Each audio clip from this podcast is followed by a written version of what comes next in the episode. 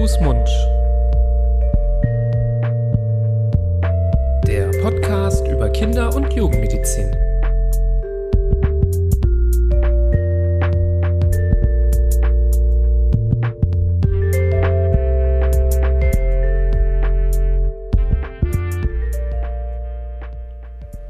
So, herzlich willkommen zur nächsten Folge Hand, Fuß, Mund. Grüß Gott.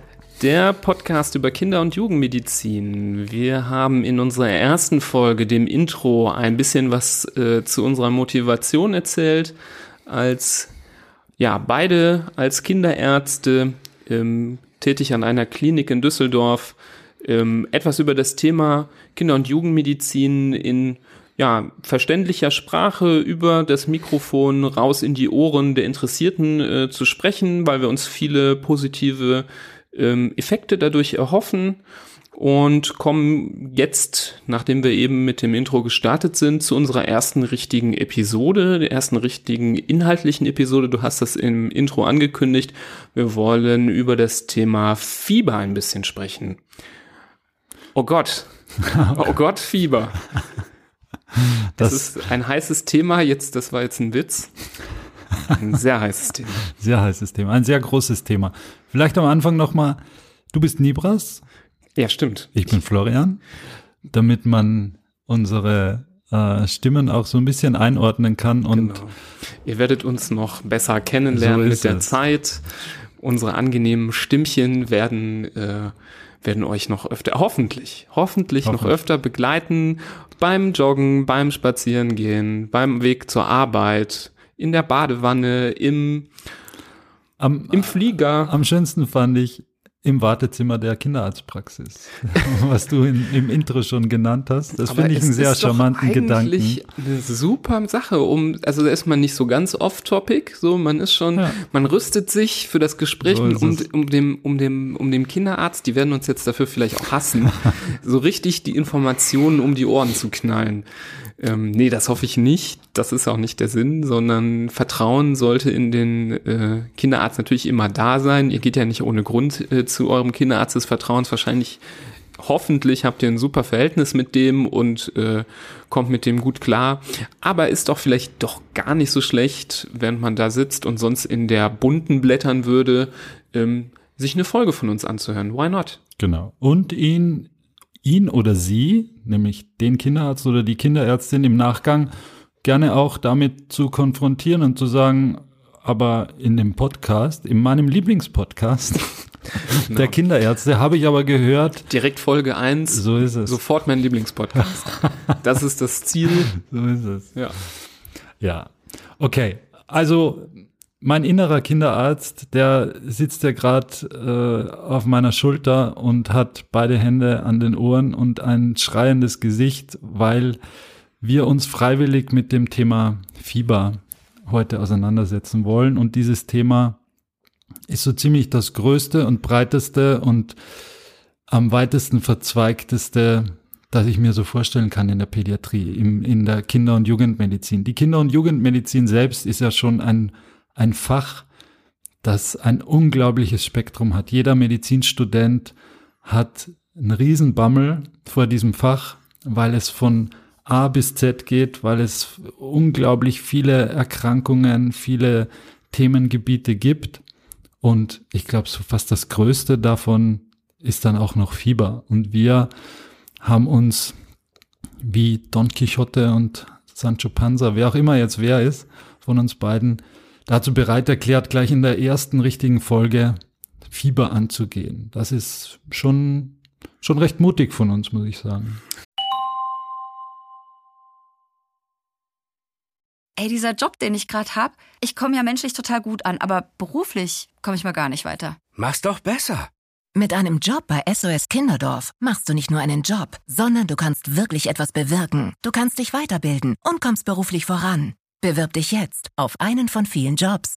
SOS Kinderdorf. Mach's doch besser.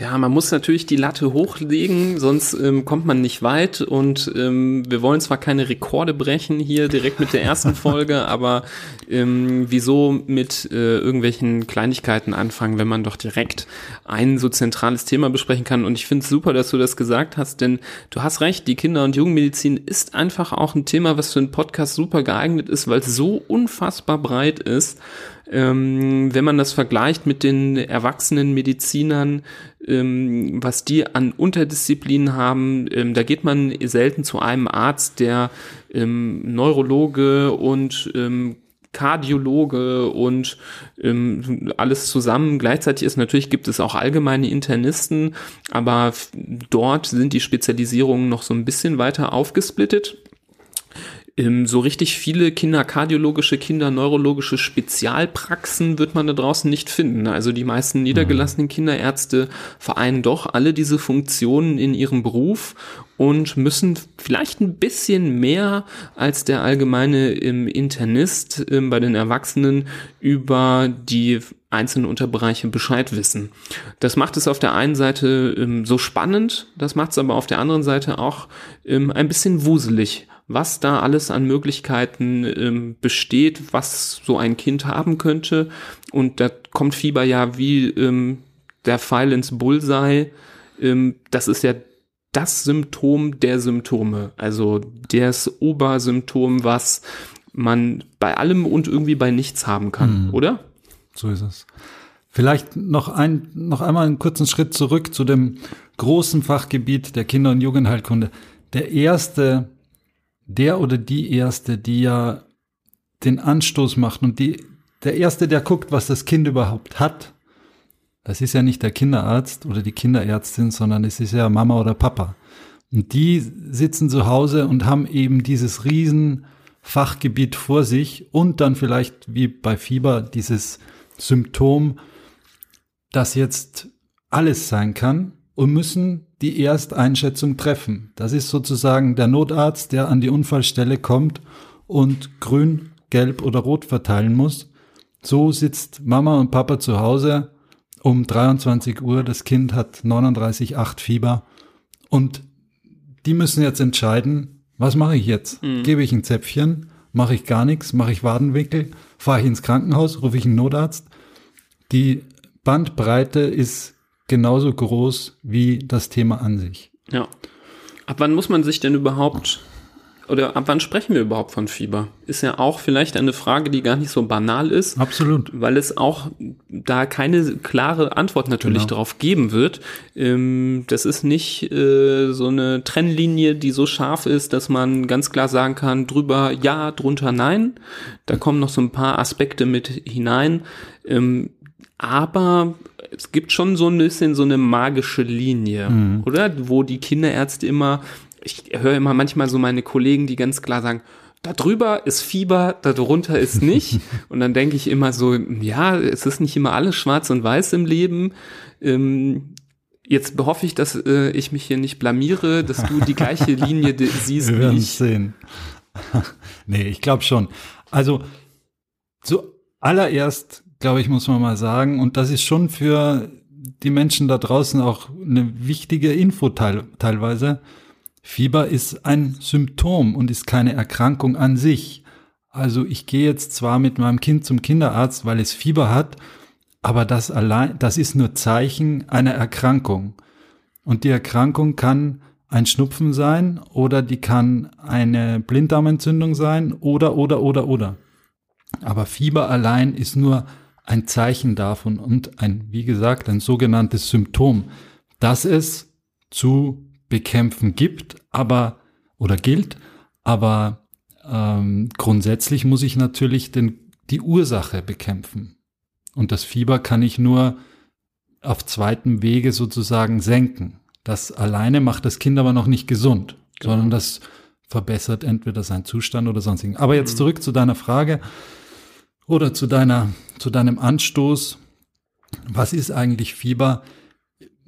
Was wir in der Schulmedizin als, als Fieber ansehen, ist, glaube ich, ein Ticken höher, als es so zu Hause gehandhabt wird. Zumindest wenn ich mich an meine Kindheit erinnere. Ähm, da waren diese magischen 38,5 als Fieber, das ist schon mehr, als, als man damals als Fieber eigentlich so wahrgenommen hat. Denke ich zumindest. Also zumindest war es bei mir so. Also ich habe mich als Kind bei 38,0 auch schon scheiße gefühlt. Absolut. Also das Und war als Erwachsener schon bei nicht- 37,8. hat nicht bei der 38,5 Grenze angefangen, sondern ähm, ging auch schon manchmal vorher los, dass man sich ähm, schlecht gefühlt Ja. hat. Ja, Ganz genau. hast du recht. Aber trotz allem ist es, denke ich, keine Grenze, die von ungefähr kommt, sondern es ist eine Grenze, die wahrscheinlich darauf basiert, auf Erfahrungen, dass man weiß, ähm, wenn ein Kind 38,0 bis 38,5 hat, ist es meistens in fast allen Fällen noch was harmloses. Und erst wenn es weit darüber hinausgeht, aber schon so ab 38,5 können unter Umständen auch ähm, ernstere Gründe dahinter stecken. Mit ganz viel Vorsicht könne ganz viel Konjunktiv, weil natürlich nicht alle Kinder über 38,5 was Schlimmes haben, aber es vielleicht so ein ähm, in, im Kopf so eine geistige Hürde ist, wo man ähm, denkt, ah ja, das, ähm, das ist schon ordentlich. Ja, aber ich fand gut, was du eben gesagt hast, wollte ich noch mal ganz kurz darauf eingehen, dass du das als Symptom und nicht als Erkrankung definiert hast. Und ich finde, es ist noch wichtiger, oder nicht wichtiger, nein, es ist auch noch zusätzlich wichtig, das nochmal einzustufen, in, von was für Symptomen wir sprechen. Es gibt nämlich Symptome, die sind unerwünscht, das sind so Symptome, die passieren, ähm, die wir am liebsten sofort loswerden würden, weil sie extrem unangenehm sind und uns eigentlich nichts Gutes tun. Zum Beispiel, wenn man Schmerzen. Ähm, Schmerzen hat oder wenn man ganz schlimmes Erbrechen hat und gar nicht mehr aufhören kann. Das ist ein Symptom, das bringt dem Körper eigentlich dann gar nichts mehr, sondern es ist einfach nur eine Nebenwirkung der Erkrankung, ähm, ein Symptom, ähm, was einfach nutzlos ist für einen selbst. Und beim Fieber muss man da nochmal differenzieren, finde ich, weil ähm, das ist eben, glaube ich, auch ein Faktor, der, den viele nicht, äh, nicht wissen oder äh, manchmal vergessen, dass Fieber nicht direkt durch die Krankheit ausgelöst wird, durch den Erreger zum Beispiel, wenn wir von einer Infektion ausgehen, sondern Fieber wird durch den Körper selber ausgelöst, nämlich als Reaktion auf einen Infekt, wenn zum Beispiel das Abwehrsystem diesen Infekt erkennt, die Bakterien gescannt hat, schickt es so Botenstoffe ins Blut, die dafür sorgen, dass über verschiedene Kettenreaktionen, die sehr komplex sind und wo ganz viele große Wissenschaftler dran forschen, weil das alles auch noch nicht bis zum Schluss entschlüsselt ist, ähm, dafür sorgen, dass die Körpertemperatur hochreguliert wird. Und somit haben wir ein Symptom, was einen, und das ist wieder so ein medizinisches Wort, was ich aber gerne erkläre, was einen physiologischen Grund hat. Also das ähm, vom Körper gewünscht ist, weil in dieser Erhöhung der Körpertemperatur auch ein besseres Funktionieren des Abwehrsystems liegt. Also könnte man ganz, also um es ganz einfach zu sagen, unter einer erhöhten Körpertemperatur kann der Körper den Infekt gut bekämpfen. Genau. Und dann ist es einfach notwendig, nachzudenken und das Kind einzuschätzen und das Fieber dann mit einzuschätzen. Und es ist ein Unterschied, ob ich ein Kind habe, Vorsicht, Spoiler, das ist jetzt vielleicht schon die Auflösung der ganzen Folge. Es ist ein Unterschied, ob ich ein Kind habe, das 39 Grad Fieber hat und deswegen ein bisschen schlappi ist und einfach einen Nachmittag lang schläft, oder ob ich ein Kind habe, das 39 Grad Fieber hat, hat, das, wo ich merke, die Herzfrequenz rast, das Kind trinkt überhaupt nichts mehr, es isst nichts mehr seit Tagen, ähm, der Kreislauf ist im Keller, kaum setzt er sich mal auf, wird ihm schwindelig. Das, das sind alles Alarmsignale, aber das ist, das sind grundsätzliche Unterschiede zwischen Fieber und Fieber. Ist das, ist das Fieber eine Begleit, ein Begleitsymptom von einer Erkrankung oder sehe ich, dass das Kind einfach wirklich große Schwierigkeiten hat, auch durch das Fieber. Wahrscheinlich auch durch die Erkrankung selbst, welche auch immer das ist, in dem, in dem Fall oder in dem Moment. Aber wenn das Kind wirklich leidet unter diesen Fieberschüben, dann, dann brauche ich auch nicht warten oder brauche ich auch nicht sagen, ja, das ist ja gut fürs Kind, weil dann ist es nicht gut fürs Kind, dann tut's ihm nicht gut und schwächt ihn noch mehr und zögert sicher das Gesundwerden noch weiter hinaus. Wenn ich, Ganz wichtig ist natürlich, dass das Kind Flüssigkeit zu sich nimmt. Wenn das Fieber hat, dann nochmal mehr Flüssigkeit zu sich nehmen. Aber wenn das nicht möglich ist, weil das Kind so groggy ist und so fertig ist vom Fieber, dann hilft mir das Fieber natürlich in keinster Weise. Ja, hast du vollkommen recht dass auch hohes Fieber je nach äh, subjektiver Wahrnehmung das Ganze natürlich noch verschlimmern kann, egal wie positiv der Effekt für das Immunsystem ist. Ähm, wir kriegen ja davon äh, ja reichlich wenig mit, wenn das Immunsystem kämpft. Da stehen wir nicht an der Seitenlinie und feuern das an und finden das super, sondern ja, ähm, wir kriegen eigentlich gar nichts mit. Das passiert mhm. so im Untergrund und ähm, es ist wichtig, dass es stattfindet, aber im ersten Moment bringt es uns ja irgendwie nichts. Mhm. Man liegt da und ähm, einem geht's schlecht, ob jetzt Erwachsener oder Kind, jeder kennt das Gefühl. Klar, es, gibt immer wieder Leute, die sagen, ich krieg nie Fieber, aber ich weiß ganz genau, wie sich das anfühlt. Und mhm. ähm, deswegen ist es ähm, sehr wichtig und super, dass du das sagst. Das wäre so die erste erste Quintessenz dieser Folge, dass man Fieber oder die Temperatur eines Kindes niemals alleine betrachten sollte als Warnsignal oder Zeichen, sondern immer nur als Puzzleteil von einem größeren Bild. Wie viele Puzzleteile zu dem Bild gehören, das hat ein bisschen was damit zu tun, wie gut man sein Kind kennt oder wie alt das Kind ist oder was es so sonst für Informationen von sich gibt. Ähm, das zweite Puzzleteil sollte aber immer das allgemeine Wohlbefinden des Kindes sein, was du richtig gesagt hast. Geht's dem sonst noch gut, schläft vielleicht ein bisschen mehr, aber wenn er aufwacht, hat er Durst und trinkt und isst ähm, oder mag der gar nichts mehr machen und ähm, schläft 20 Stunden am Tag mhm. und dazwischen ist auch nichts äh, nichts zu holen. Mhm. Dann ähm, haben wir einfach zwei unterschiedliche Situationen, wo aber bei beiden Situationen vielleicht die Körpertemperatur genau gleich ist. Apropos Körpertemperatur, du bist ja du hast ja auch Kinder. So ist es. Deswegen wollte Drei ich Stück, dich mal fragen, ähm, ist ja auch keine banale, banale Frage. Ähm, wie, wie messt ihr denn zu Hause die Temperatur? Denn das Messen der Temperatur, damit fängt es ja oft schon an, dass man hm. ähm, manchmal verwirrt ist und eigentlich gar nicht weiß. Ähm, ich habe auch schon mal aus Spaß mal geguckt, was bei Google so häufiger gefragt wird und dann kommt ganz oft die Frage, ähm, wie messe ich äh, das Fieber richtig oder hm. wie messe ich die Temperatur richtig? Hm. Ich glaube, jeder von uns in unserem Alter hatte noch das gute alte Quecksilberteil im Mund. Ähm, und es wurde einem eingebläut, nur nicht drauf rumzubeißen, weil sonst was ganz Schlimmes passiert.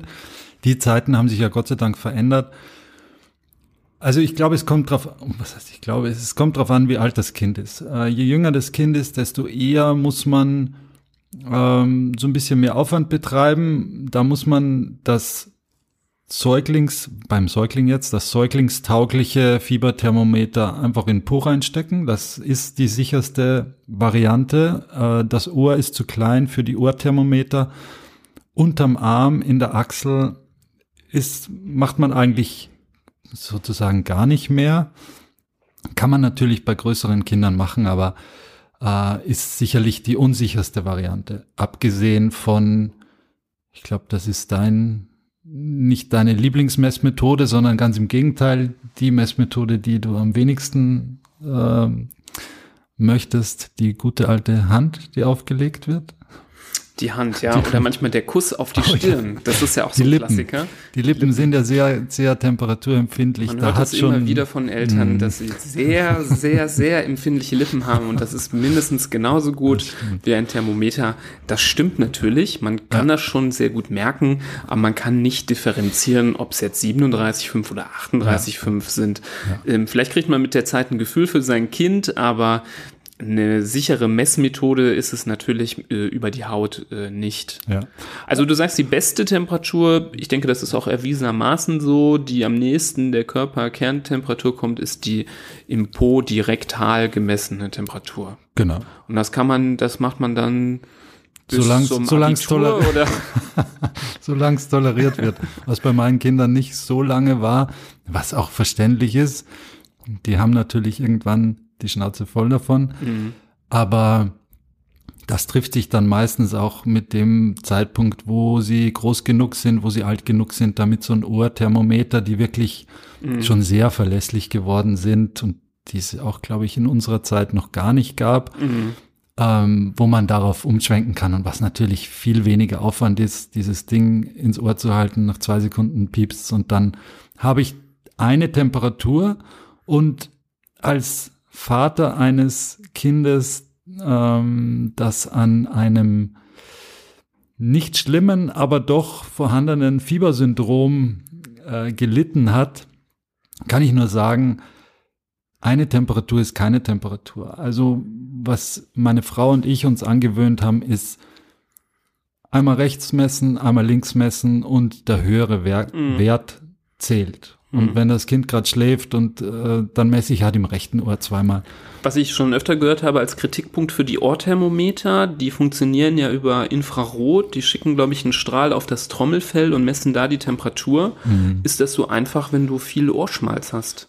Also wenn du so einen dicken Fropf im Ohr hast und der Strahl da drauf fällt, kann wohl so habe ich selten selbst die Erfahrung gemacht, aber kann wohl laut mhm. ähm, Beschreibungen dass äh, die Temperatur falsch niedrig sein. Also deswegen macht es auch, glaube ich, Sinn, wirklich auf beiden Seiten zu messen. Genau. Ähm, das finde ich ist ein super Ansatz. Ähm, ich hatte immer das Gefühl, allein schon, weil in den Krankenhäusern diese Ohrthermometer ähm, mittlerweile fast schon der Standard sind und ganz viel benutzt werden, mhm. dass die eigentlich sehr zuverlässig sind. Da kann man sich schon ähm, gut drauf verlassen. Im Gegenteil zu den mittlerweile leider auch sehr beliebten ähm, Stirnthermometern, ich weiß nicht, ob du die kennst, ähm, kann ich mich nur erinnern mhm. aus meiner Zeit in der Klinik, dass ähm, mal im, in, auf einer Station diese Stirnthermometer eingeführt worden sind und nach wenigen Tagen bis ein, zwei Wochen wieder ausgeführt wurden, weil die Ergebnisse so ähm, komisch und different waren ja. und überhaupt nicht gepasst haben zu den anderen Messungen, ähm, dass ich glaube, dass ich niemanden dazu raten könnte, ein Stirnthermometer zu kaufen. Geht mir genauso. Also wir hatten die auch, wir, wir arbeiten zwar jetzt in der gleichen Klinik, aber wir haben ja die letzten Jahre nicht in der gleichen Klinik gearbeitet, aber bei mir war es genauso. Wir hatten auch eine Zeit lang, wo diese Stirnmessgeräte, die man ja gar nicht auf die Haut auf, aufgesetzt hat, sondern nur so einen halben Zentimeter drüber gehalten hat und versucht hat, stillzuhalten. Das hatte auch bei uns keinerlei Zukunft, keinerlei Fortschritt. Die sind schneller wieder verschwunden, wie sie auf der Bildfläche erschienen sind. Ich glaube grundsätzlich die Technologie funktioniert, aber ich genau. glaube, da musst du sehr Klar. viel Geld ausgeben, damit so ein Thermometer ja. auch wirklich äh, klappt. Ja, ich meine, es gibt absolut. ja äh, derzeit mit Corona, Coronavirus in China werden Leute auch am Flughafen gescannt mit ja, so gleiche, Dingern, aber die, die gehen, glaube ich, sogar gar nicht nah, so nah dran, sondern die genau. beamen dich von ganz weit weg, äh, beamen die dir so auf die Stirn. Mhm. Ähm, und die funktionieren, glaube ich, ganz gut, aber das sind, glaube ja. ich, sehr teure Geräte und ich glaube, das Letzte, was man tun sollte, ist aus irgendeinem Grund sehr viel Geld in ein Fieberthermometer investieren. Das kann man sehr gut für was anderes gebrauchen. Ja. Ähm, wenn Zäpfchen. man Ja, zum Beispiel. ähm, wenn man da ja. sich, äh, ich glaube, die beste Lösung ist einfach so ein normales Thermometer, aber elektronisch. Das geht auch genau. in wenigen Sekunden. Oder wenn man ein bisschen mehr ausgeben möchte, einfach dieses, dieses Ohrthermometer. Ja, ganz das genau. Das ist so die Erfahrung. Ganz genau. Okay.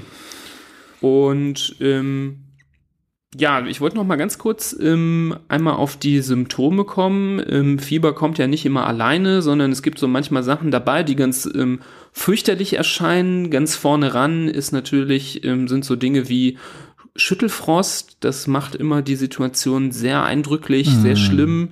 Ähm, Schüt der Schüttelfrost wird häufig davon begleitet, dass man auch ähm, ja die Gefäße sich in der in, in an Händen, Füßen, Armen, Beinen enger stellen, man so blass wird, manchmal auch so eine ähm, so eine komische marmorierte Haut hat, mhm. ähm, so dass die Kinder dann oft ja dann auf einmal ganz schlimm aussehen im, im Fieberanstieg. Hm. Ähm, und man dann direkt ganz große äh, Sorgen bekommt.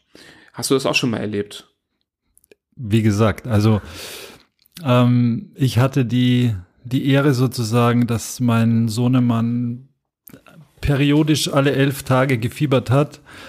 Ähm, und das über einen Zeitraum von, ich glaube, fast eineinhalb Jahren da ist man schon, da sieht man schon einiges, aber das ist genau wie du es beschreibst, das sind natürlich die Kardinalbegleitsymptome des Symptoms Fieber.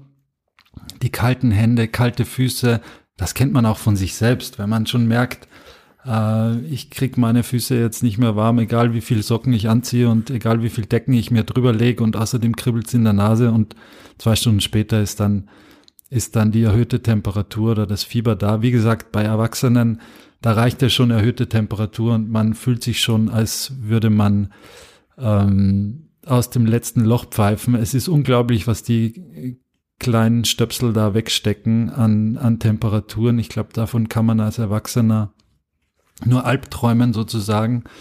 Ähm, aber genau, dieses Aussehen, das ist auch die Phase, wo einem die Kinder dann einfach äh, am meisten ähm, leid tun oder ans Herz gehen, weil die wie ein Häufchen Elend dann im Bett liegen, sich einkuscheln in die Decke, ähm, aber trotzdem nicht auf der einen Seite nicht warm zu kriegen sind, auf der anderen Seite glühen sie schon fast oder steigen schon mit der Temperatur an.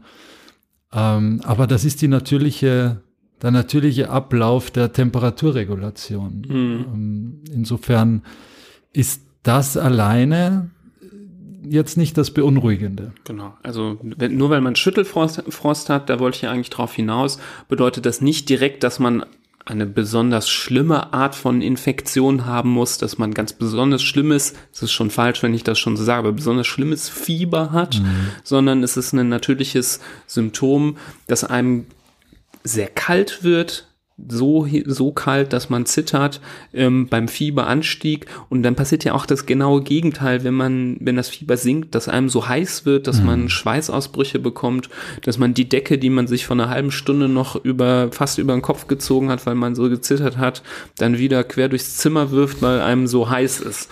Also das mhm. sind so mhm. zwei Mechanismen, die miteinander einhergehen. Was ist denn mit ähm, Bettruhe bei Fieber? Wird man dann schneller gesund? wenn man nee. Bettruhe einhält. Nee, wird man erstens nicht schneller gesund und zweitens ähm, stellen einem die Kinder da den sogenannten Baum auf. Also ich glaube, einen Fünfjährigen, der, wenn er Fieber hat, den im Bett zu behalten, wenn er nicht will, das wird ein Kampf, der auch dem Allgemeinzustand und dem Genesungsverlauf des Kindes nicht gerade zuträglich ist. Wenn man da noch die, die Kämpfe ähm, ausficht, ob er jetzt liegen bleibt oder nicht, die Kinder, ich glaube, die wissen das ganz gut, wozu sie in der Lage sind und wozu nicht. Und gerade wenn man sie zu Hause lässt, in ihrem Umfeld, wenn die im Eimer sind sozusagen, dann legen sie sich auf die Couch, ziehen sich die Decke drüber und tun gar nichts. Und wenn ihnen nicht danach ist, dann packen sie ihre Spielsachen aus und spielen, gerade auch im, im fieberfreien Intervall.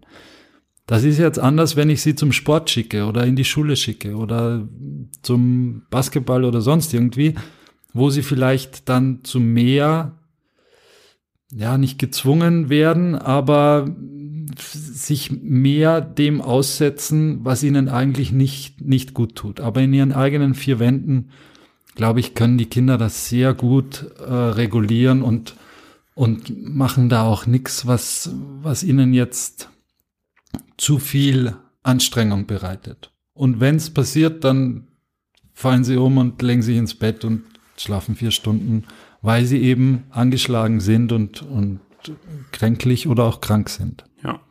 Also kann man klar differenzieren. Eine Bettruhe kann man einhalten, wenn es einem nicht so gut geht. Wenn man schlafen möchte, ist das, kann man das sehr begrüßen, denn man sollte körperliche Anstrengung vermeiden.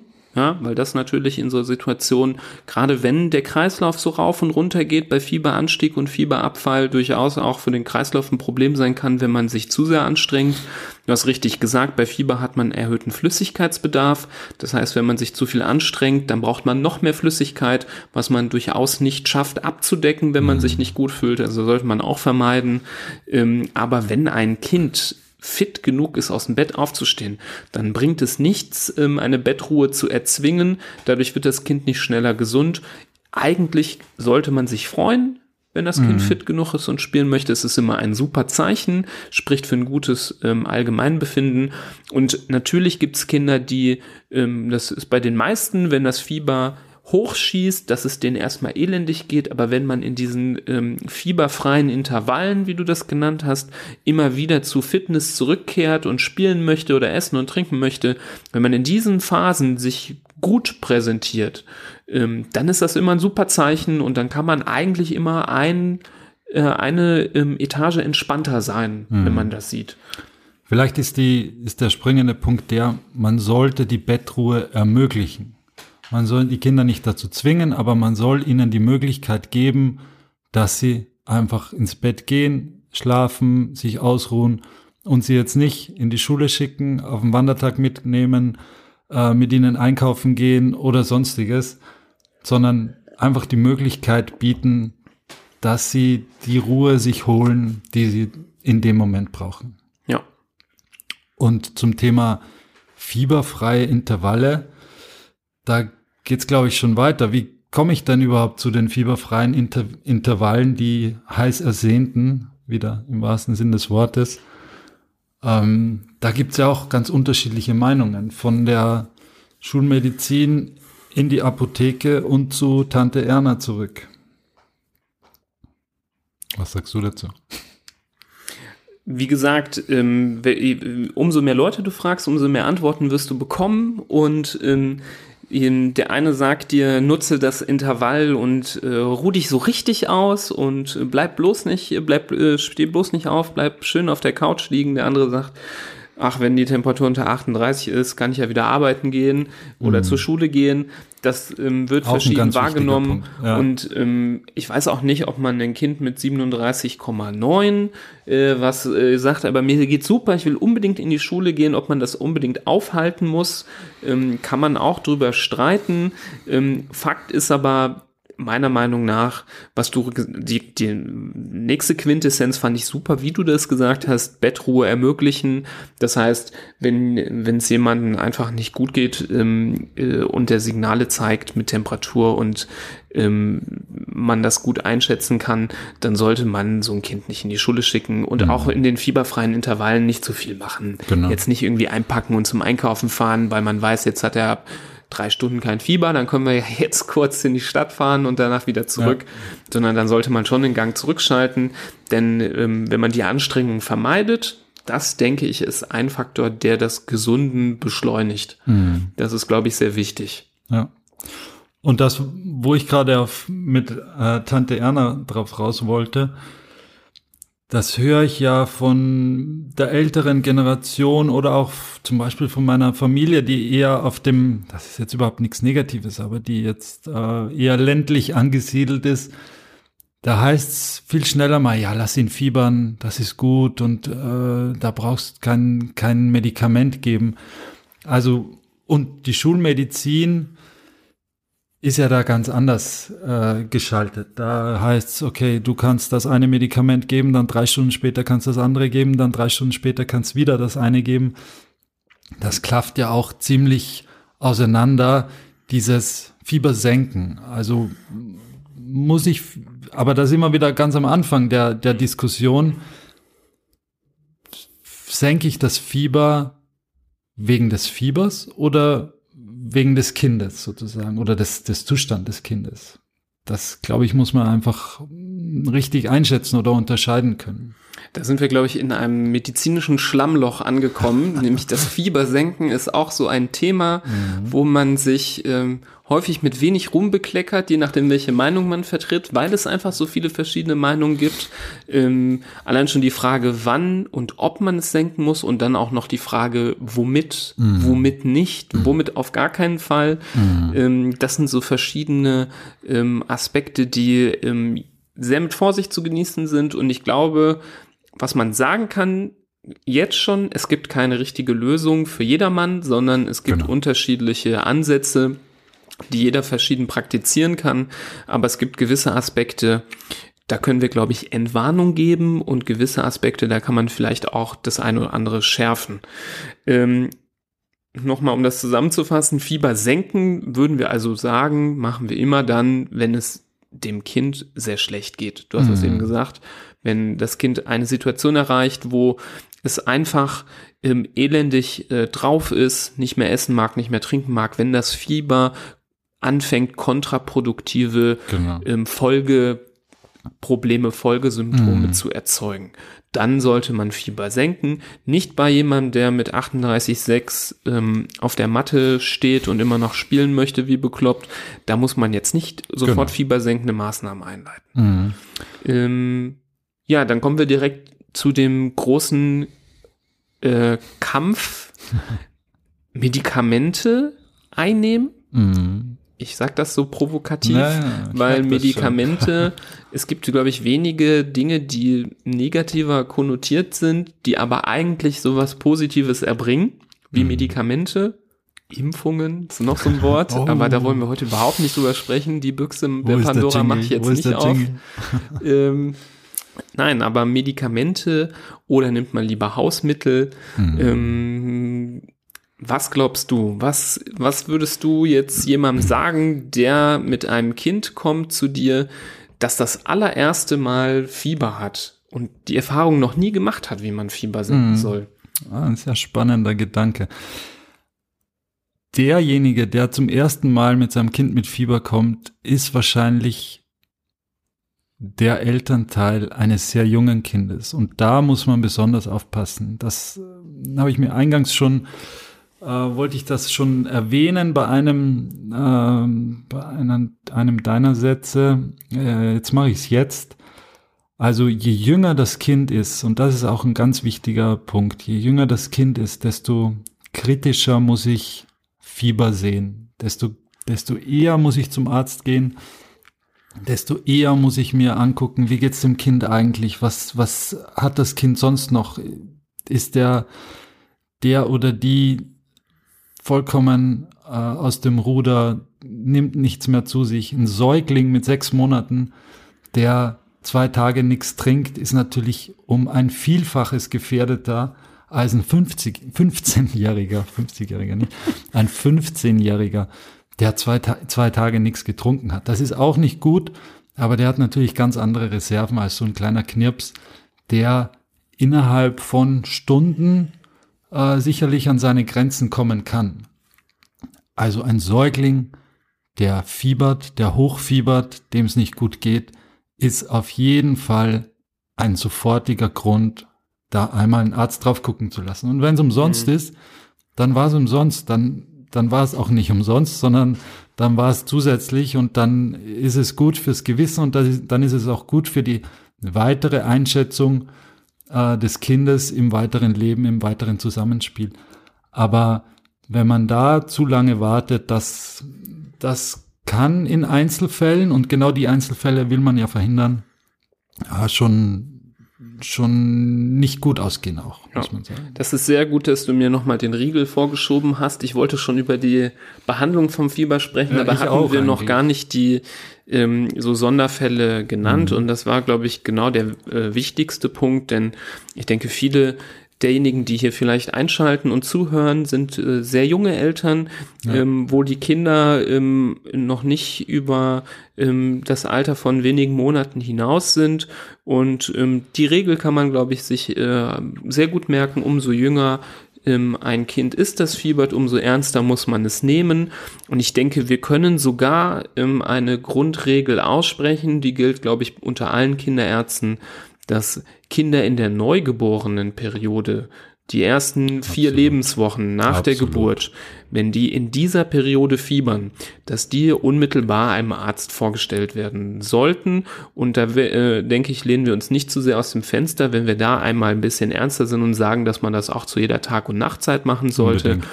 Ähm, also auch wenn es nachts um zwei Uhr ist, wo äh, ein Fieber gemessen wird bei einem neugeborenen Kind, sollte man nicht bis zum nächsten Morgen warten, bis man zum Arzt geht. Das wäre einer der tatsächlichen Gründe, vollkommen berechtigt, eine KV-Notfallpraxis oder eine, eine Kindernotaufnahme einmal aufzusuchen. Ähm, nicht, weil jedes Mal was äh, sehr Schlimmes dahinter stecken muss, aber wie du richtig gesagt hast, auch umso kleiner die Kinder sind, umso weniger können die auch von sich geben, was sie an Beschwerden haben und umso niedriger sind die Reserven, auf die die zurückgreifen können. Da kann ähm, so eine Austrocknung, eine Dehydratation sehr schnell passieren, wenn so ein Säug, äh, wenn so ein Neugeborenes das Trinken einstellt. Und das kann einfach für so ein Kind, was frisch geboren ist und gerade erst heranwächst, ähm, schnell schädlich sein. Mhm. Und ähm, gerade weil Kinder in der Zeit auch sehr anfällig sind für ähm, schwerere Infektionen, sollte man da lieber das Kind einmal rechtzeitig einem Arzt vorstellen, um eben solche schwereren Infektionen auszuschließen und falls das Kind einfach nichts mehr trinken mag, aufgrund der niedrigen Reserven, ähm, teilweise auch vielleicht eine Nacht oder zwei in der Klinik verbringen. Aber ganz klar sprechen wir hier von der neugeborenen Periode, ähm, wenn die Kinder gerade mal wenige, sehr wenige Wochen alt sind. Mhm. Das ist bei einem elfeinhalb Monate alten Säugling nicht immer sofort der Fall. Also auch da kann man sich natürlich ähm, mit gesundem Menschenverstand ähm, daran begeben, wenn dieses Kind zwischen den Fieberperioden, ähm, wenn es gestillt wird oder an der Flasche super mhm. gut trinkt, dann ist das ein super Zeichen. Wenn so ein Kind, aber ob es jetzt elf Monate, sechs Monate oder anderthalb Jahre ist, auch zwischen den Fiebersenkungen keine Lust hat zu trinken und schlapp ist, immer einen Grund, einmal zum Arzt zu gehen. Mhm. Stimme ich dir fast ausnahmslos zu. Ich würde es vielleicht noch ein bisschen weiter hinauszögern als die ersten vier Lebenswochen, ohne jetzt eine klare andere Grenze zu ziehen. Das ist auch gar nicht nötig. Ähm, es wird kein Arzt, kein fähiger Arzt dieser Welt wird einen komisch angucken, wenn man mit einem drei Monate alten Kind, das 38,5 Temperatur hat, in die Klinik kommt oder in die Notfallpraxis. Das genau dafür sind die Notfallpraxen gemacht. Also nicht um jetzt irgendwelche Unfallopfer aufzunehmen oder sonst irgendwas, sondern genau um diese potenziell kritisch kranken Kinder einzufangen und den, den Eltern und den Familien die Möglichkeit zu geben, dass sie dann auch die Behandlung bekommen, die sie bekommen. Und es ist, wie du sagst, wenn's, und wenn es nur zwei Tage Flüssigkeitsersatztherapie ist, das kann man ganz unspektakulär mit einem kleinen Pieks in den Finger oder in die Ferse feststellen, ob die Kinder jetzt schon äh, an ihre Grenzen gegangen sind, ob es da schon, äh, ob die Reserven schon aufgebraucht sind. Das ist so eine Blutgasanalyse. Da kann man das, kann man das sehr gut sehen anhand zweier Werten. Und wenn die dementsprechend sind, ja, dann ist es das Beste fürs Kind, da einmal ordentlich aufgefüllt zu werden, ganz unabhängig von der, von der zugrunde liegenden Erkrankung. Ob das jetzt ein, und wenn es wirklich nur ein Schnupfen ist, dann, dann war es zwar nur ein Schnupfen, aber der hat dazu geführt, dass der kleine Mann oder die kleine Frau das Trinken eingestellt hat und das in der weiteren Folge einfach nicht gesund wäre, wenn das so weitergeht. Und deswegen, ja, muss man in den sauren Apfel beißen und vielleicht auch mal ein, zwei, drei Nächte im Krankenhaus bleiben. Und ich glaube, heutzutage kann man wirklich davon ausgehen, dass einen niemand im Krankenhaus länger behalten möchte als notwendig. Das kann man, glaube ich, aus eigener Erfahrung auch sagen. Ähm, man braucht nicht Sorge haben, dass man jetzt äh, zu lange da stationär bleiben muss, obwohl es eigentlich gar nicht nötig ist und die wollen nur unser Geld und sonst irgendwas. Davon ist heutzutage, glaube ich, gar keine Rede mehr.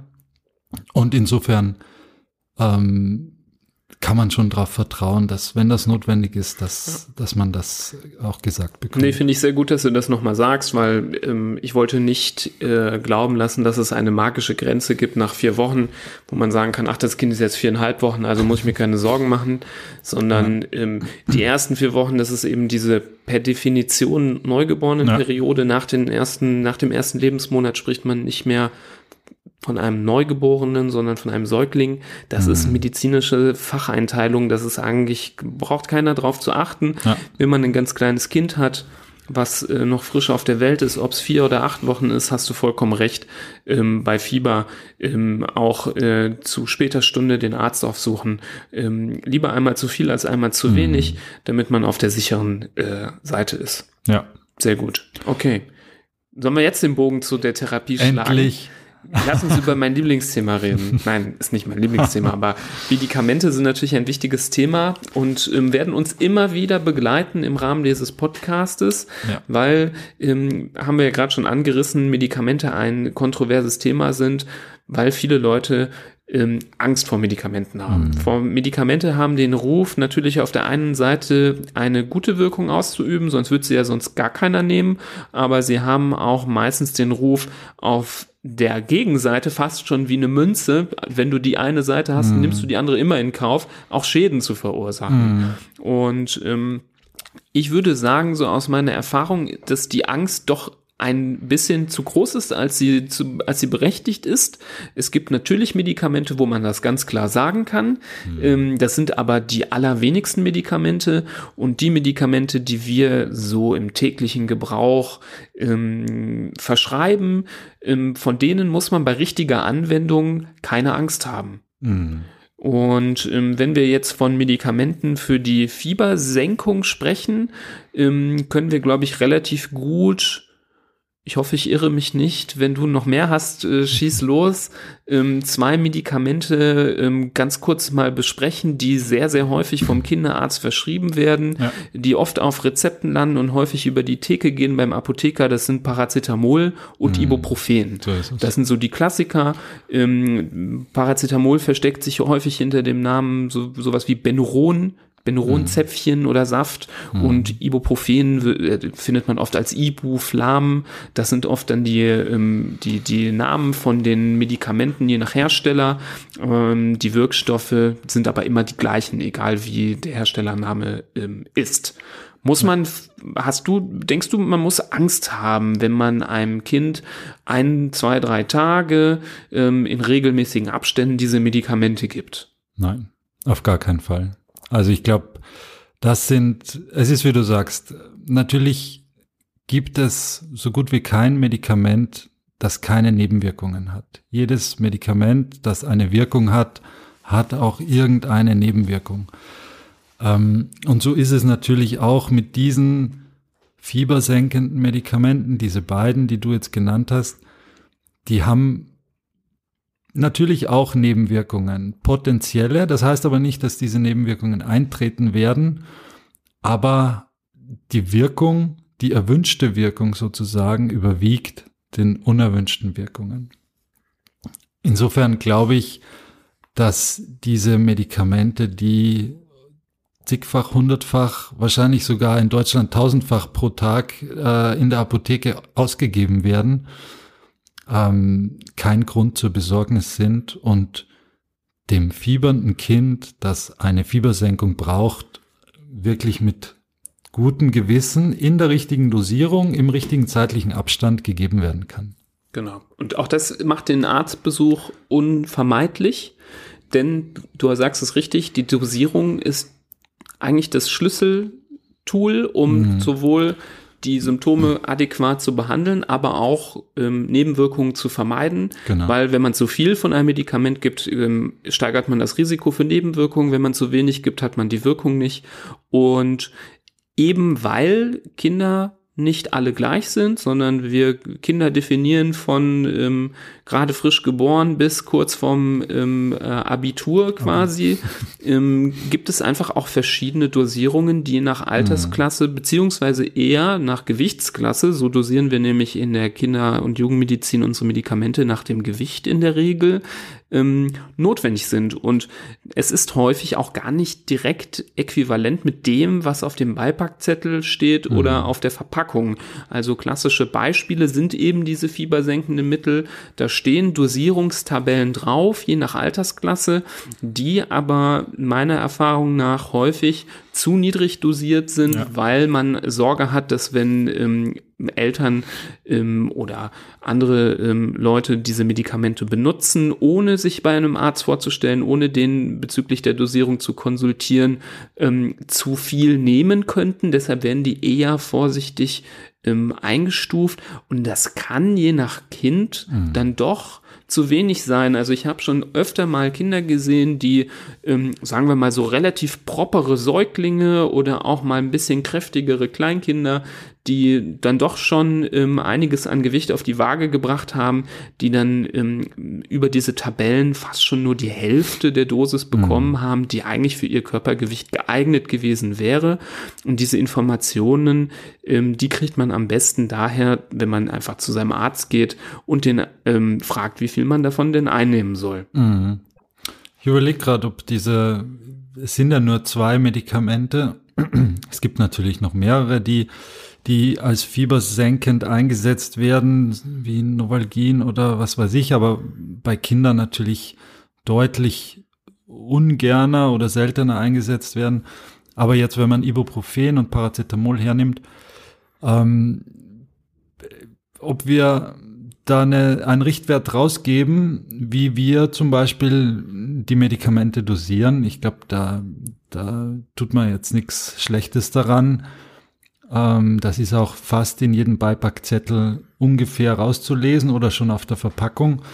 Also wenn man jetzt das Ibuprofen hernimmt, was ein wirklich jetzt gar nicht negativ gesagt ein Teufelszeug ist, wo die Kinder, die gerade 39 Grad Fieber haben und dann bekommen sie Ibuprofen und 20 Minuten später springen die dir um die Ohren und sind das blühende Leben.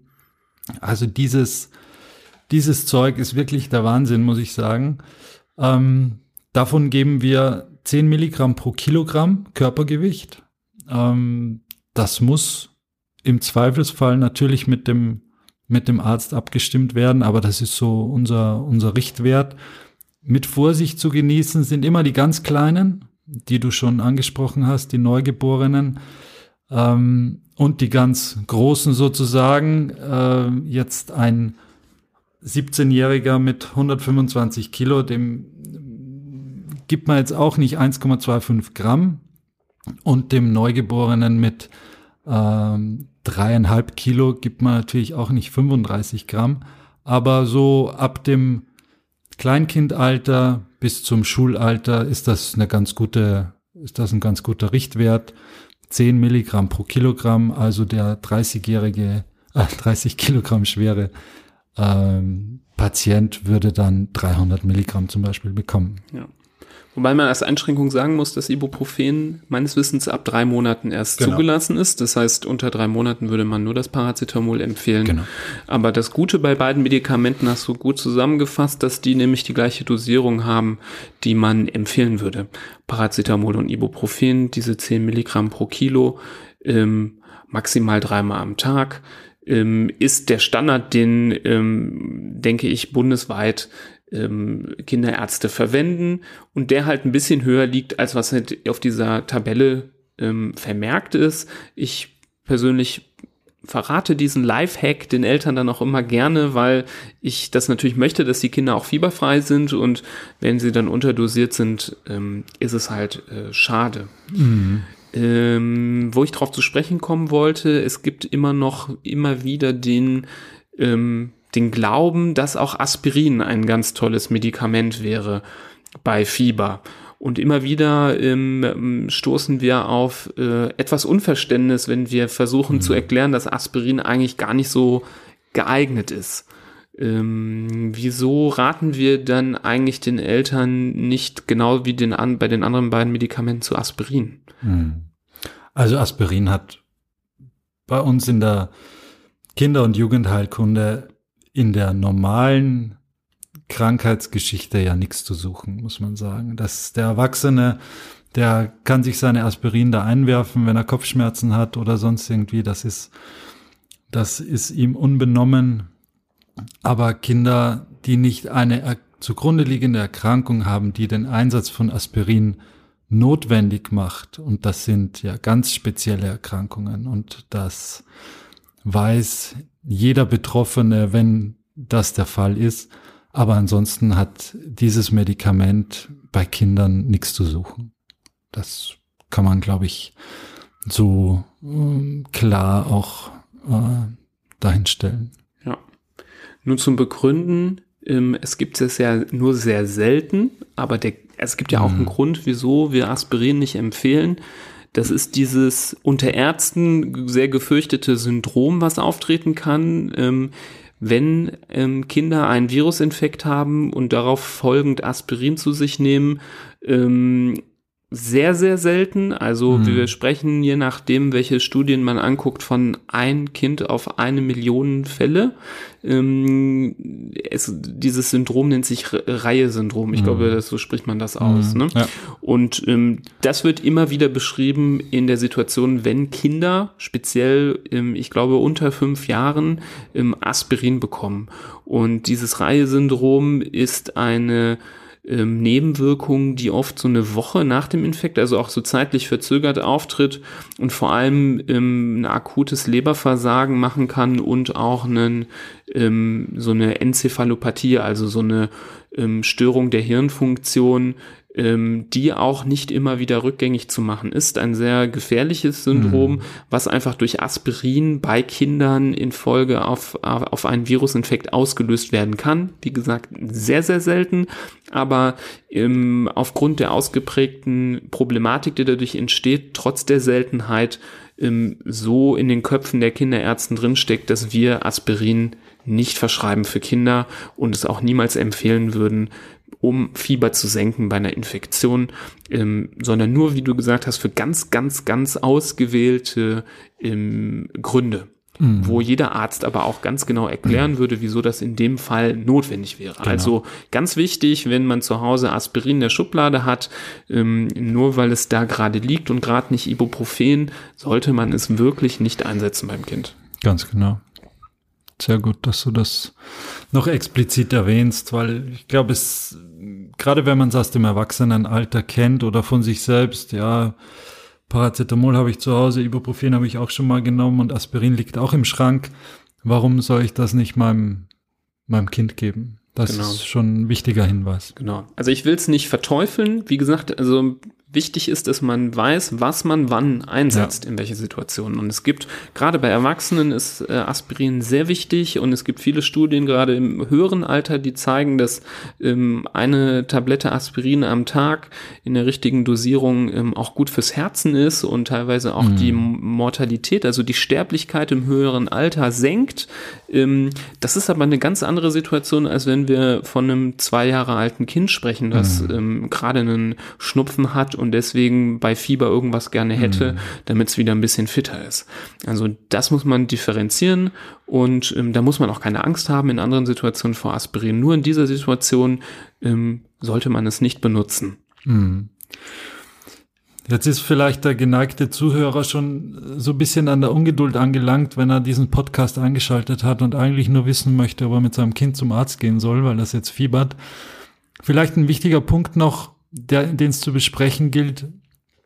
Jetzt hat man Ruhe bewahrt, hat das Kind richtig eingeschätzt, das Kind hat Fieber, hatte Fieber, ähm, dazu einen Infekt, den man, den vielleicht auch die große Schwester hatte oder der Papa hatte oder sonst irgendwer.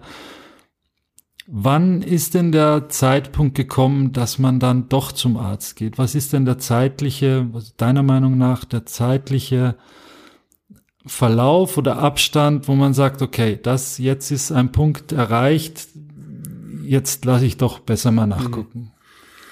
Mir fällt es schwer, das zeitlich einzugrenzen. Ich Ist würde, es auch. ich würde, Absolut. ich würde, Deswegen ein, also, ich ja. ich glaube, meine Empfehlung wäre für jeden, klingt jetzt doof, aber auf sein Bauchgefühl zu hören. Mhm, genau. Ähm, Ja. Und ich denke, das. Bauchgefühl, das äh, stellt sich zu, das, das kommt von Erfahrung und das kommt von ähm, vielleicht auch von Informationsdichte, wenn du dich mit einem Thema überhaupt nicht auskennst.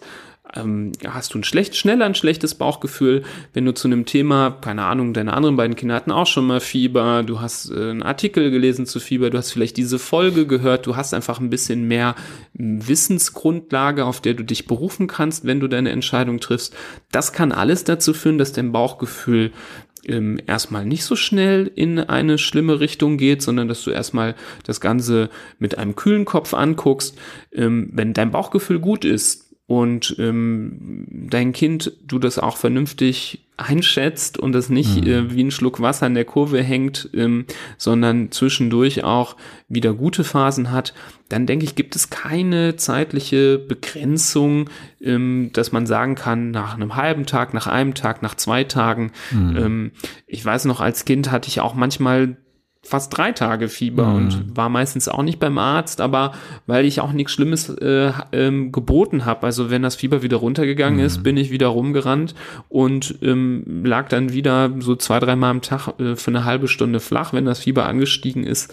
Ähm, deswegen zeitlich würde ich keine ähm, klare Linie setzen. Natürlich, wenn man sich nicht hundertprozentig sicher ist, dass es, ähm, dass es äh, ganz problemlos ist, sage ich oft Eltern, das ist aber so ein bisschen auch das ärztliche Bauchgefühl, dass man sagt, gucken Sie sich das mal einen Tag lang an. Das hören mhm. bestimmt Eltern ganz oft.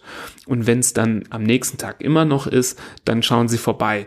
Diese Empfehlung kommt natürlich nicht nur aus Willkür.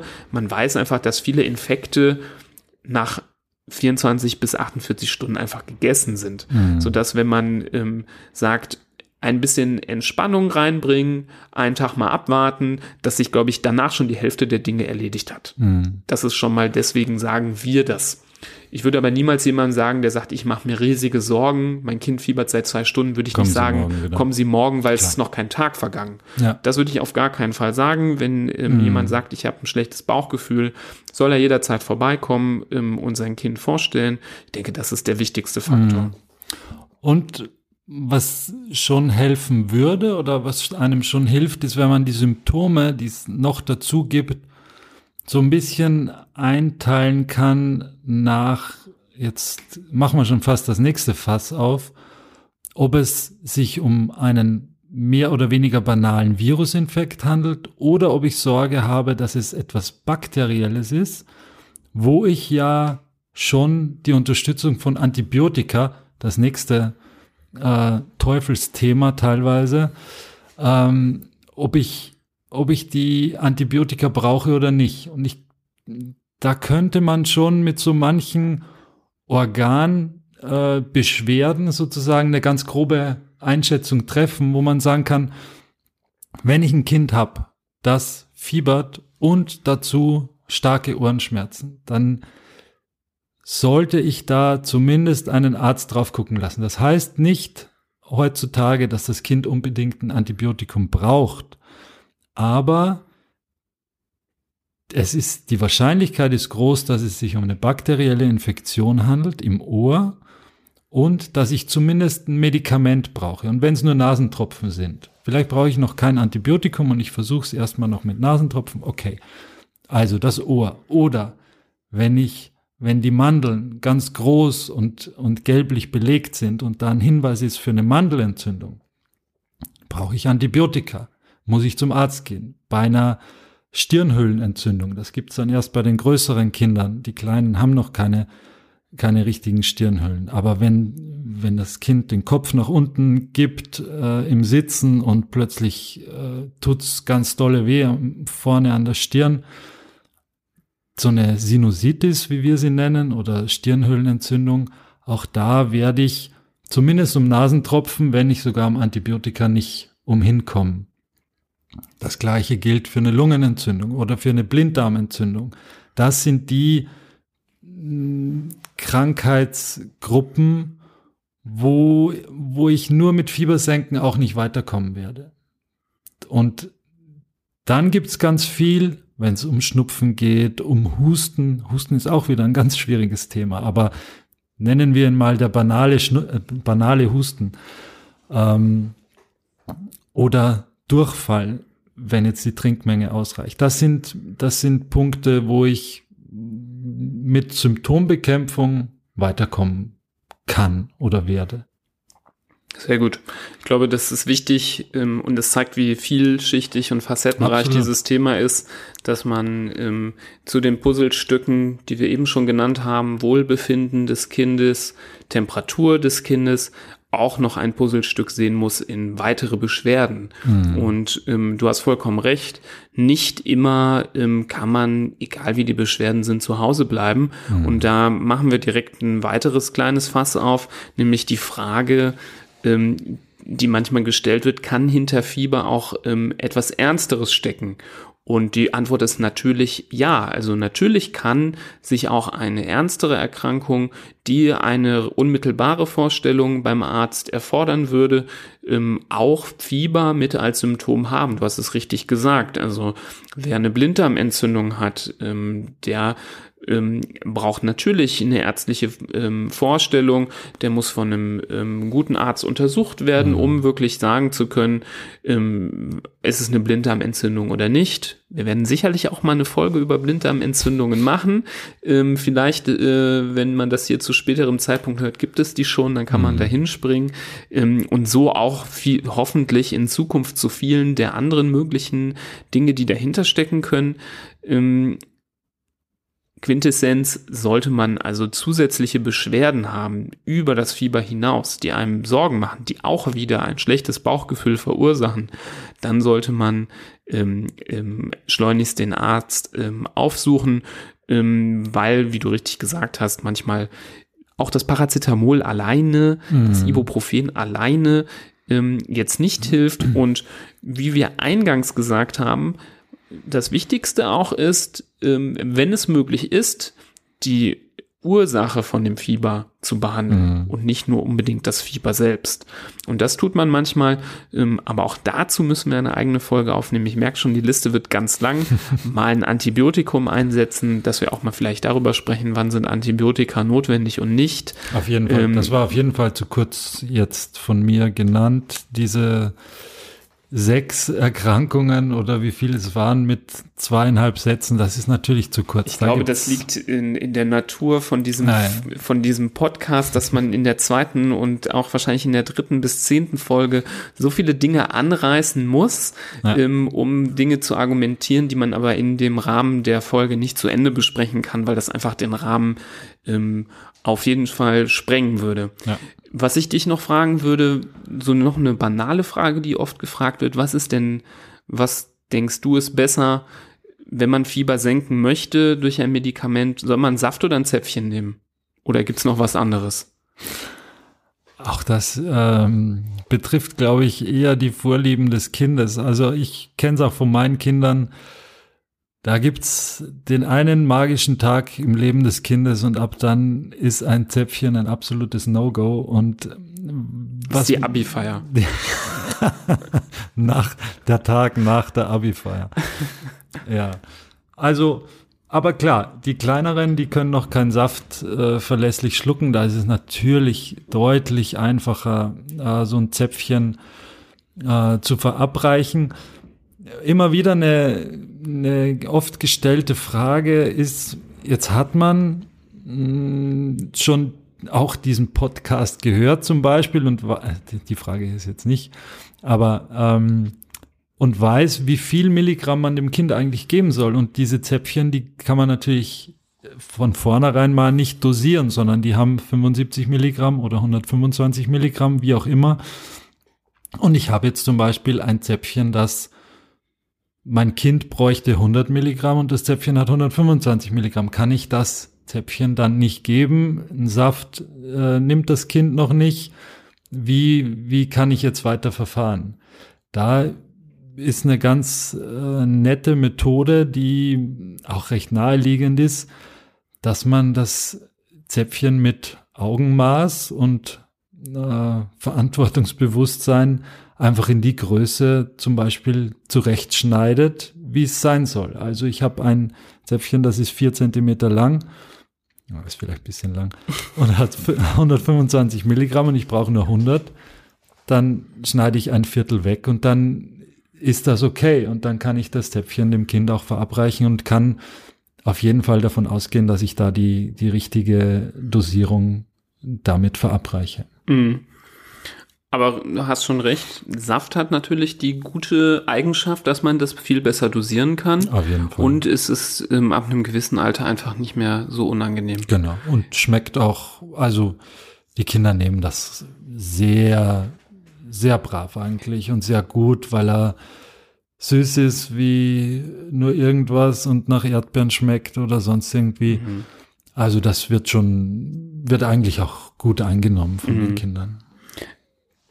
Hast du schon mal davon gehört, dass man ein Zäpfchen nur in die eine Richtung einführen darf und eigentlich nicht andersherum. Über das, wie man ein Zäpfchen anzuwenden hat. Mhm. Es gibt ja da so ein bisschen einen Mythos äh, darum, wie man das reinstecken muss. Es gibt ja diese stumpfe Seite Genau. und die spitze Seite. Und der Hausverstand sagt einem ja, man muss das reinschießen wie ein Torpedo. Genau, Der Hausverstand ja. Wie so, Hat- eine, wie so ein Projektil. hat zur Folge, dass wenn das Kind drückt, es durchaus wieder rauskommt. Ja. Das passiert nicht, wenn du das Projektil umgekehrt reinsteckst. Ist das wirklich so? Ja. Ist das wirklich auch deine Erfahrung? Also, ich sage ganz praktische, jetzt ein, eine Erzählung Weil ich aus meine, das dem, Torpedo aus kann ja auch genauso Leben. gut wieder zurückgeschossen werden.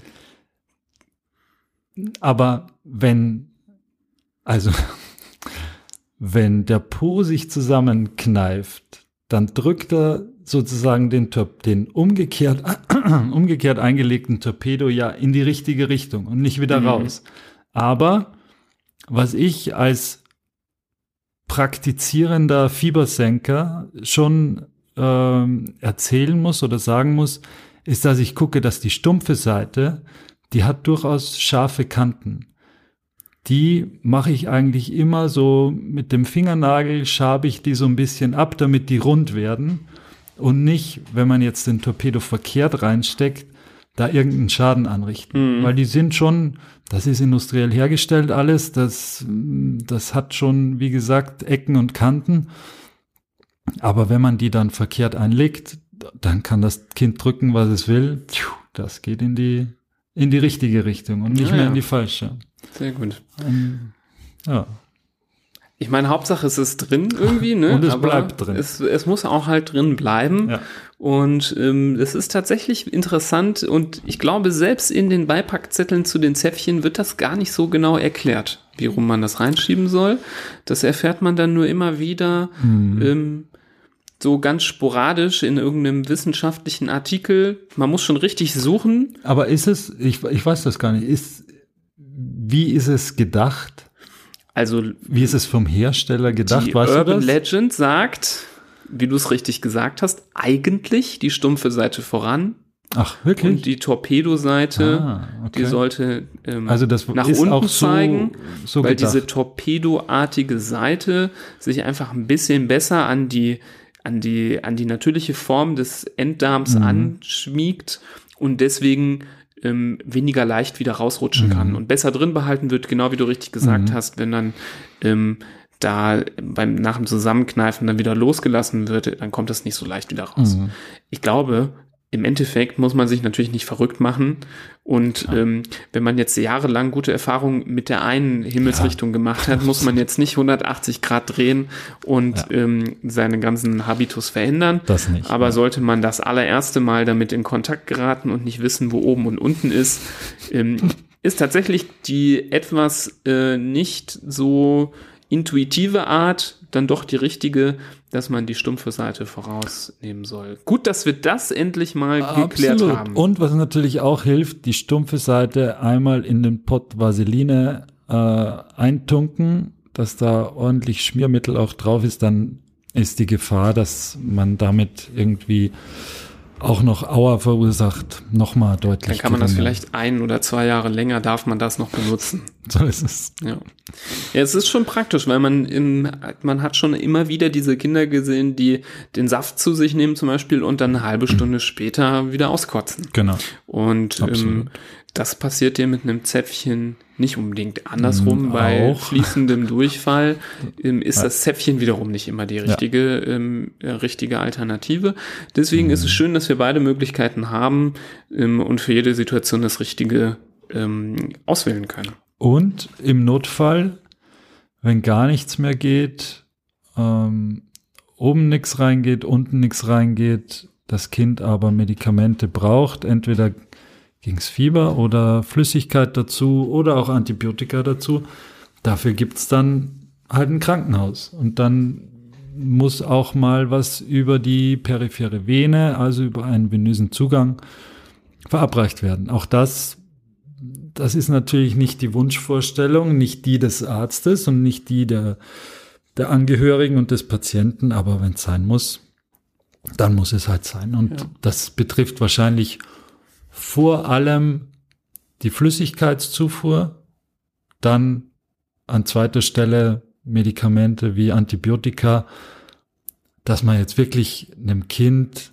einen Zugang legen muss, um ihm Medikamente gegen das Fieber, nur gegen das Fieber zu geben, ist eigentlich eine, eine Rarität. Fällt mir jetzt gar nicht ein, ob oder wann wir das mal gemacht hätten, ähm, weil das, das meistens nicht das Hauptproblem ist. Das Nee, Hauptproblem klar. ist das rundherum und das Aber man kann es ja dann nutzen, wenn Genau. man dann in so einer Genau. Situation ist und Absolut. dem Kind vielleicht das Schlucken von Medikamenten äh, auf diesem Weg ersparen. genau. Gut. Ich finde, dass wir das dann doch, auch wenn das so ein komplexes und streitvolles Thema sein kann, gut, äh, gut die äh, mit der Titanic den Eisberg umschifft haben und nicht untergegangen sind, sondern noch, Noch. Äh, gut über Wasser uns befinden. Der Shitstorm der Abiturienten wird kommen. Ja. Ja, ich hoffe erst, ich erst nach dem Zäpfchen. ähm, nee, ich finde es gut, dass wir das ähm, einmal so umschifft haben. Genau richtig gesagt äh, ist es ein sehr breites Thema, was wir be be- bestimmt sehr punktuell immer wieder ähm, besprechen werden in verschiedenen ähm, Folgen. Ähm, gleich vorweg jetzt schon die Ankündigung. Ich glaube, eine, eines, ein sehr wichtiges Thema, was auch mit Fieber zu tun hat, ähm, wo jetzt vielleicht ein paar Antworten schuldig bleiben, vielleicht auch jemand drauf gehört, äh, gehofft hat, ist das Thema Fieberkrampf und Fieberkrämpfe. Ähm, dazu werden wir mit Sicherheit eine eigene Folge ähm, auch nicht allzu spät aufnehmen, weil das ein Thema ist, das doch sehr relevant ist in der Kinder- und Jugendmedizin, Ja. weil es auch nicht sehr selten ist, Ja. weil auch viele Eltern zumindest über ein, zwei Ecken jemanden kennen, dem das schon mal passiert ist und große Angst davor haben, was auch wiederum bei Fieber ähm, äh, unnötige Ängste schüren kann und ähm, zu einem anderen Punkt nochmal detailliert besprochen werden muss, damit man da auch ein vernünftiges Bild davon bekommt, ähm, womit man äh, rechnen muss, worauf man achten muss und ähm, wie häufig sowas überhaupt vorkommt und ob das schlimm ist. Ähm, ich hoffe, ähm, für alle, die äh, zu einem späteren Zeitpunkt hier zu uns stoßen, nicht in den Anfangsstunden der Geburt dieses Podcastes, dass es diese Folge schon gibt und über die Suchfunktion in eurem ähm, ähm, Podcast-Programm leicht zu finden ist oder auch über unsere Webseite handfußmund.de auf, aufrufbar ist im Oder- Episodenverzeichnis. Oder verlinkt wird über die Homepage dann äh, in den sozialen Medien, wo wir auch vertreten sind. Genau. Instagram, Twitter, Facebook. ähm, alles zu finden, eigentlich relativ einfach unter Hand, Fuß, Mund. Genau. Ja. Und super wäre das noch, wenn ihr jetzt nicht ganz unzufrieden seid mit unserer Performance, dass wir auch eine kleine Bewertung von euch bekommen auf ähm, eurem Portal des Vertrauens, zum Beispiel ähm, bei iTunes, dass ihr eine, ja, am liebsten eine 5-Sterne, 5-Zäpfchen-Bewertung da lasst. Und ähm, fünf das hilft Zäpfchen. uns in, ähm, das ist jetzt nicht nur, weil wir uns äh, toll fühlen, wenn wir viele Sterne haben, eigentlich gar nicht deswegen, sondern ähm, wenn man da gute Bewertungen ähm, bekommt, steigt die Sichtbarkeit und man wird häufiger gesehen, was dann einfach dazu führt, dass viele, viel mehr Leute, die vielleicht Interesse an dem Thema haben, von uns erfahren und von diesem Podcast auch vielleicht profitieren können. Und ähm, gerade schon angesprochen, die sozialen Medien. Ihr könnt uns natürlich auch Fragen stellen oder Themen vorschlagen oder in die Runde werfen, wo ihr sagt, das würde mich jetzt wirklich sehr interessieren. Vielleicht jetzt nicht der einzelne Knieschmerz des Sohnemanns, aber so Themen wie, was ist eigentlich mit einer Lungenentzündung? Muss ich davor Angst haben? Wie häufig ist das? Ähm, was tue ich überhaupt dagegen? Oder mein Kind hat, ist zwölf und hat Kopfschmerzen. Genau. Also so ähm, Themen, die euch interessieren und äh, die ihr uns nahelegt oder die, wo ihr was drüber hören wollt, das schreibt uns entweder bei Instagram oder Facebook oder wo auch immer. Ihr könnt uns auch eine Mail senden an info.handfußmund.de. genau. Die landet bei uns im Postfach und ähm, wir versuchen uns dann dieser Themen anzunehmen und freuen uns auf Feedback jeder Art. Genau. Alles klar. Ich denke, das war eine runde Sache. Florian, So ist es. machen wir den Sack zu, verabschieden Jawohl. uns für heute und wünschen euch noch gute Zeit und hören uns bei der nächsten Folge Hand, Fuß, Mund. Auf Wiedersehen. Bis dann.